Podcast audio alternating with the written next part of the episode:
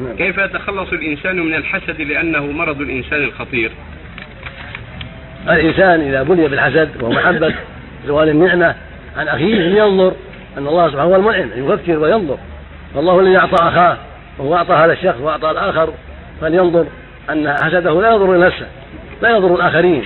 فالله المعطي المانع جل وعلا فحسده لأخيه يضره هو ويغضب الله عليه سبحانه وتعالى ولا يضر المنعم عليه.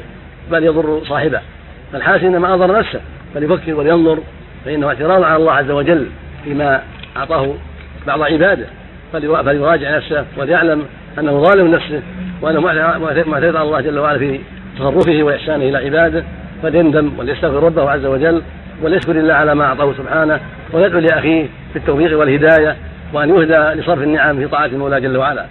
وأما اعتراضه على أخيه وحسده له فهو في الحقيقة ظلم منه وعدوان على نفسه واعتراض على الله عز وجل فلا ينبغي له ذلك بل ينبغي له يبادر بالتوبة من ذلك والاستغفار من ذلك ويسأل ربه الهداية والتوفيق وان يحمد ربه على ما أعطاه ويسأله من سبحانه وتعالى. نعم.